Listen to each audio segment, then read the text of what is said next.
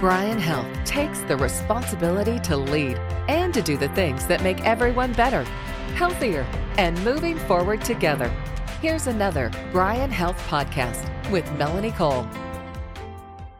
Although there's no diet cure for arthritis, certain foods and certain exercises have been shown to fight inflammation, strengthen bones, and boost the immune system. Adding these foods and these exercises to your balanced diet may help ease some of the symptoms of your arthritis. My guest today is Jamie Russell. She's a nurse practitioner with the Arthritis Center of Nebraska.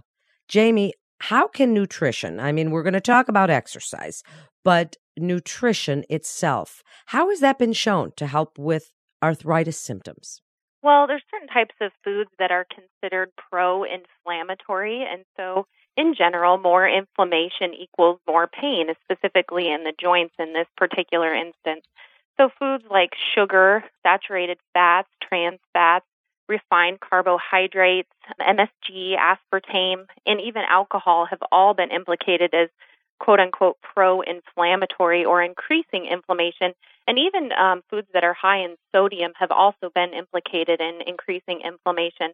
So it's important that you um, try to limit these types of foods in your diet and then also use different types of foods that are considered anti inflammatory, like omega 3s, which include fish like salmon or dark leafy greens and olive oil.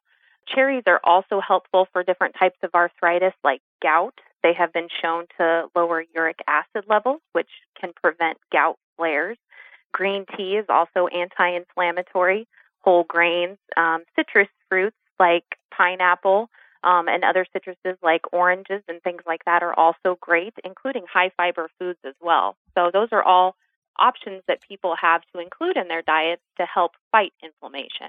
So, those are all really great foods. And you mentioned sugar is something that we stay away from. What else do you want people with arthritis to steer clear of? And, uh, you know, are some of these difficult to steer clear of? Well, absolutely. I think for most people, we in America especially, we tend to have diets that are high in saturated fats and trans fats. So it's important that you always look at food labels and make sure that these are limited, if not completely eliminated, from the types of foods that you're eating. In general, we say, you know, walk around the outside of the grocery store, try to avoid the the inner aisles of the grocery store because most of the time these types of foods contain those refined carbohydrates and the things that we need to stay away from that actually increase inflammation Plus, these are more likely going to be your processed foods. And for the most part, if you can't pronounce the ingredient on the label, it's probably not a good choice. So we do like to say, you know, shop the perimeter, go to the produce, yeah. but not everybody knows what to do with some of those things. What do you tell people when they say, well, I'd really like to eat Brussels sprouts and kohlrabi, and I hear that kale's really, really great, but I don't know what to do with any of them? as far as preparation or things like that, I think here locally we have a lot of opportunities at grocery stores and things like that where dietitians are present and they can be extremely helpful, especially if you let them know that you have a certain type of arthritis. They can steer you in the right direction and provide recipes and ways to prepare the foods. A great resource for recipes as well as other information about types of foods that you should be able to eat or can eat is arthritis.org.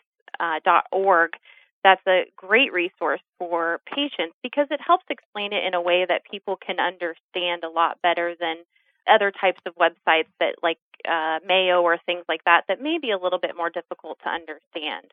So we also hear about omega 3s and they hear about supplements like chondroitin and glucosamine, vitamin D to help strengthen your bones. Are we looking for these things in our foods, fishes, fatty fishes, salmon, those things? Or if someone has arthritis, is it preferable that they need a little bit of extra of some of these so they might have to look to supplements?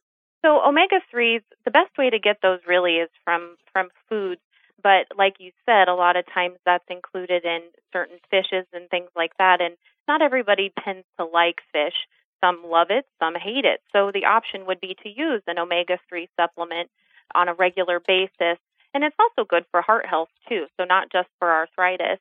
Other options can include nuts too that are also full of omega 3s. We talked about glucosamine and chondroitin and all of that those are either extremely beneficial for people I find or they don't find as much benefit from them. So our general rule with supplements like glucosamine is you give it a try for about three months, see if you notice a difference in your joints and, and your joint pain. And if not, go ahead and stop the medication. Many times, what people find is after they stop it, that's when they really notice that it was doing something for them and making a difference. And I have several patients that absolutely swear by glucosamine and chondroitin. Vitamin D is another good option. There's really no good studies that tell us that vitamin D is helpful for joint pain, but certainly vitamin D is important for bone health and bone strength. So if you're vitamin D deficient, it's definitely important to get on a vitamin D supplement because it's really difficult to get vitamin D from foods to get enough to actually make a difference. And now on to exercise, Jamie, as we think about the different exercises and because certain types of arthritis are rheumatoid in nature and inflammatory in nature, then they can build on themselves and certain exercises are contraindicated. So how do people know what exercises will help ease some of that joint pain? That's actually a really good question. And and this can be directed a lot of times by a trainer or someone that is trained in in how the body moves specifically and these different types of arthritis conditions. So that way it can be tailored to each individual. But in general, for people with arthritis, we like to say low impact exercise, things that aren't putting a lot of pressure, especially on the knees and the ankles, all of the weight bearing joints. Options that include these types of exercises would be something like swimming. We recommend that a lot for arthritis patients. It's a great way to kind of be weightless in the water uh, but you're also getting a really good workout at the same time, and you're not putting undue stress or pressure on your joints. Other options include machines like a new step. That's an option too, where you're just moving back and forth, but you're not putting all of that weight on your knees. Outside of that, just a gentle walking program is also very helpful for people trying to get those 10,000 steps in a day to, to stay healthy and stay active weightlifting is a good option, but also under probably the guise of a, a trainer that can tell you ways that you can lift weights that are protective to your joints. If people have arthritis in their hands, built up grips or using hand protection so that way they are not using power grips and irritating the small joints of the hands. And outside of that, um, I think other options besides just the cardiovascular side of exercise, it's important that people participate in a regular strengthening, stretching, therapeutic stretching type program. Options include yoga or Tai Chi is, is very helpful for people with arthritis. It helps you move your body in a way that um, maybe you don't on a normal basis. Plus, it's it's very easy on the joints themselves. And I think that there's also a good mind body benefit to things like yoga and Tai Chi as well. What a great answer, Jamie. And in just the last few minutes here, what about weight loss? Does that play a role in easing some of the symptoms of arthritis people hear about all the medications you can go on and maybe they're trying tai chi or swimming some of these things but what about easing some of the body weight that is also contributing to some of that pain so weight loss is huge, and it's a very difficult thing because it's not easy to lose weight, and especially when you have arthritis, that limits the things that you can do to try to lose weight. But incorporating things like diet and exercise are always very important. One thing that I always tell patients, especially with knee osteoarthritis, and that's kind of the wear and tear of the joints of the knees, is every one pound that you're overweight, that puts four extra pounds of undue stress and pressure on your knees. So, you know, simply being 10 pounds overweight puts 40 additional pounds on the knees. So, weight control and weight loss are very, very important.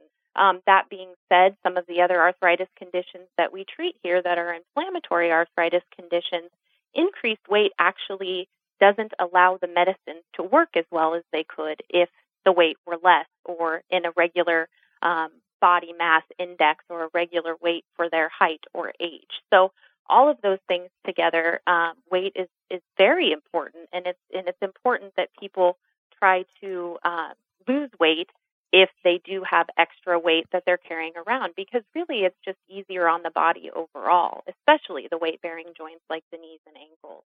Wrap it up for us, Jamie, with more of your great advice on how nutrition and exercise can affect arthritis in a positive way and help ease some of those limits to range of motion and some of those pains.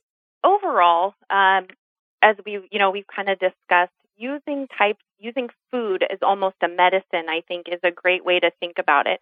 We're not using food as as something that um, fulfills us, but more as as a medicine, as a, and as something that keeps us going and keeps our energy levels high. So those types of foods that do that are the ones that we previously discussed that keep inflammation low. And with inflammation low, we have more energy to be able to get out and exercise and do the walking programs and the stretching and and those sorts of things. Now, sometimes people need a little bit of direction. So, you know, working with a personal trainer or a nutritionist is a wonderful option. And we like to use those resources frequently if we can for patients because I think knowledge is power. And so the more you know about your disease process, the more you know about nutrition, the more you know about exercise, overall, the better that you're going to feel. And you're going to be better with your arthritis and be able to cope better and to be able to function better on an everyday basis. Thank you so much, Jamie, for such great information and sharing your expertise with us today. What a great topic. And a special thank you to our podcast partner, Mapes Industries. This is Bryan Health Podcast. For more information about today's topic, please go to nebraskaarthritis.com. That's nebraskaarthritis.com. I'm Melanie Cole. Thanks so much for listening.